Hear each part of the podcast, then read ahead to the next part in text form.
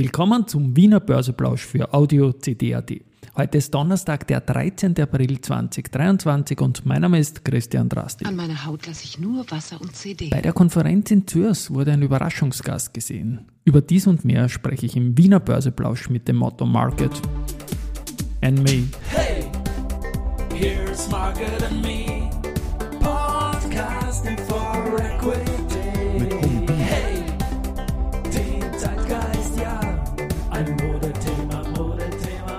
Ja, die Börse als Modethema und die Aprilfolgen des Wiener Börseplausch sind präsentiert von Wiener Berger und Por. Schauen wir mal auf den Markt. Jetzt um 12.17 Uhr. Der ATX bei 3220 Punkten, ein Minus von 0,19 Prozent. Auf der Gewinnerseite haben wir die Föstalpine mit plus 1,6 Prozent, die Vienna Insurance Group mit 0,7 Prozent und Do Co. mit 0,5 Prozent. Verliererseite Immofinanz minus 1,2 Prozent, die waren in den letzten Tagen sehr, sehr stark. Dann die BAWAG mit einem Minus von 1 Prozent und auch die CA Immo hat 1 Prozent Minus. Gut, beim Geldumsatz ist es so, sehr, sehr wenig jetzt noch zum Mittag, 7,9 Millionen Euro bei der OMV, bei der Immofinanz 5,9 und bei der ersten Gruppe 3,8 nur. Das ist historisch wenig für zum Mittag, aber sind ja alle in Zürs bei der Kapitalmarktkonferenz und da muss man jetzt erst reden, bevor man kauft und gestern war auch noch die Auftaktveranstaltung dazu und darauf bezieht sich auch meine Einleitung, dass ein Überraschungsgast gesehen worden ist, nämlich der Magnus Brunner, der Finanzminister war dort und was man so hört von den von den äh, Gästen, von den Institutionellen und den Börsennotierten, der kann gut Englisch. Das hat also in der Vergangenheit nicht für jeden Finanzminister gegolten, aber immerhin, das ist schon mal ein kleines Asset und er soll angeblich auch beim Buffet ein bisschen mitgeholfen haben, wenn sich die Gäste was genommen haben, hat er da durchaus ein bisschen unterstützt, jetzt nicht hinter der Pudel, aber ja, man ist halt kollegial. Insgesamt ist das Case-Thema natürlich nach wie vor der Wahnsinn schlechthin. Ich kriege da durchaus gar nicht so wenig. Hörerinnen und Hörer-Mails rein, wie denn die Grünen oder die Frau Tomaselli das einfach entscheiden kann, dass man das jetzt nicht macht, obwohl es im Regierungsprogramm steht. Meine Antwort ist, ich weiß es nicht. Und dann kommen noch Mails rein. Ja, die Wiener Börse, die wählt ja immer das Börse-Unwort des Jahres und da im Herbst dann im Schlussquartal und da kommen dann jetzt schon die Vorschläge.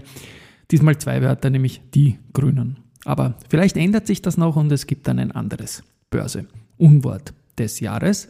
Und der erste Sechste, das ist der Wiener Börsepreis, der wird sicher in dieser Hinsicht auch lustig werden, weil die aktuellen Finanzpolitiker, die dort waren, äh, sind dort nie gut weggekommen. Ich, ich sehe es bei Brunner ein bisschen anders, äh, Stichwort Zürs jetzt auch, vor allem wenn man gut Englisch kann, das ist wie gesagt, all, all diese Dinge hier und ich, wäre schön, wenn jemand vom, vom grünen Koalitionspartner da auch vorbeischauen würde und sich vielleicht auf Gespräche zum Regierungsprogramm einlassen würde. Gut, dann weiß ich noch was über den Wolfgang Eder, den ehemaligen Ex, also den ehemaligen Ex ist gut, sondern den ehemaligen Föstalpine Vorstand. Der ist nämlich genau heute 26.000 Tage jung. Herzliche Gratulation zu diesem, diesem kleinen Jubiläum.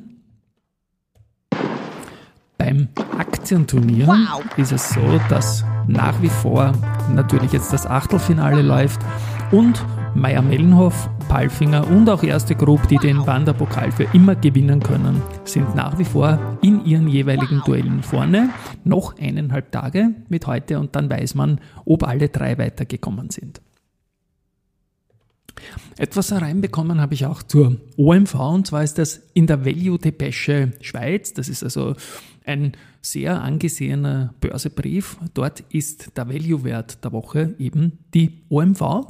Und ich habe da mit dem Georg Pröbstl, dem Chefredakteur der Value Depesche, gesprochen, äh, wie er das begründet. Und er begründet das vor allem charttechnisch weil äh, die Aktie seit Anfang 2019 in einer signifikanten Trading Range liegen würde, zwischen 40 und 50 bis 55 Euro. Und fünfmal ist sich das Ganze sehr, sehr schön ausgegangen, dass die Aktie von der unteren Begrenzung äh, der Handelsspanne schön nach oben gedreht hat. Und in Summe war da schon eine Verdoppelung in Wahrheit drinnen. Und es waren regelmäßig Kursgewinne von 20 bis 25 Prozent im jeweiligen einzelnen Fall. Und das Ganze ist natürlich äh, immer gefährlich, wenn man nur auf Charts handelt, aber man schaut sich ja auch fundamental an und da gibt es eben für die Value-Tepesche ein Netz mit doppeltem Boden, weil das ist der Buchwert und die Aktie, haben Sie sich angeschaut, hat so gut wie nie unter Buchwert notiert, zumindest nicht nennenswert und die einzige Ausnahme, wo die OMV unter dem Buchwert notiert, ist jetzt und insofern ist das eben die Value-Aktie der Woche und laut der, dem Börsenbrief aus der Schweiz eine fantastische Aktie zum Traden. Die haben auch ein Musterdepot, das ist 2010 gestartet worden und aus 100.000 Euro sind da 500.000 Euro geworden. Zwei Österreicher sind drinnen, die AT&S war schon drinnen und die OMV ist jetzt aufgenommen werden. Diese Woche auf Basis der Story.